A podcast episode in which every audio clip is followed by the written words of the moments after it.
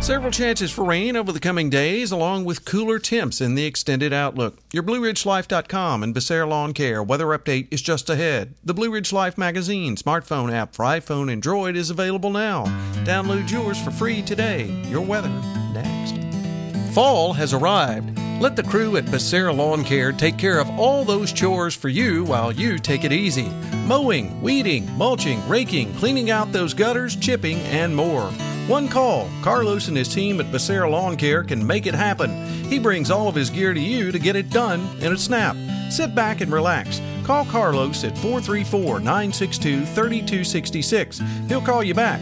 That's Becerra Lawn Care at 434 962 3266.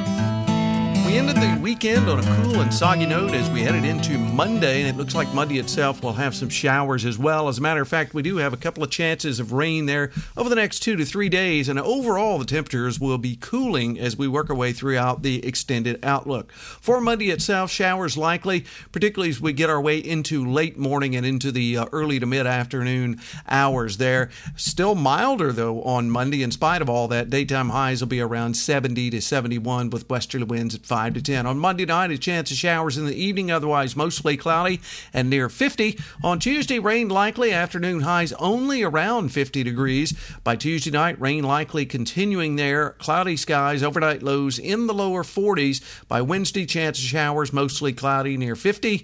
On Thursday, chance of showers, mostly cloudy, and 52. Then by looks like mainly by the time we get there to about Friday, we'll go mostly sunny and afternoon highs in the mid 50s. For Veterans Day next weekend, there on Saturday, mostly sunny afternoon highs in the upper 40s. By Sunday, chance of showers and mostly cloudy near 50. The overnight lows there getting back into the 30s too as we work our way toward the end of the coming week.